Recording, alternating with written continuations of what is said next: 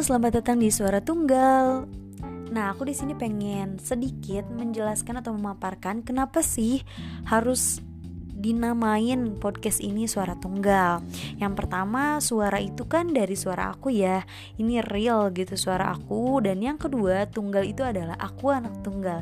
Jadi aku namain podcast ini suara tunggal biar agak bersejarah. Dan di dalam podcast ini terselip tentang masa lalu-masa lalu ya sedikit karena apa?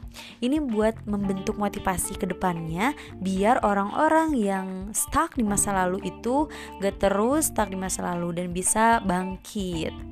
Jadi teman-teman harus selalu mendengarkan podcast-podcast aku ya ke depannya. Semoga gak pada bosen dan tetap semangat. Semoga apa yang aku terbitkan di podcast ini bisa membuat teman-teman suka sama podcast aku. See you. Thank you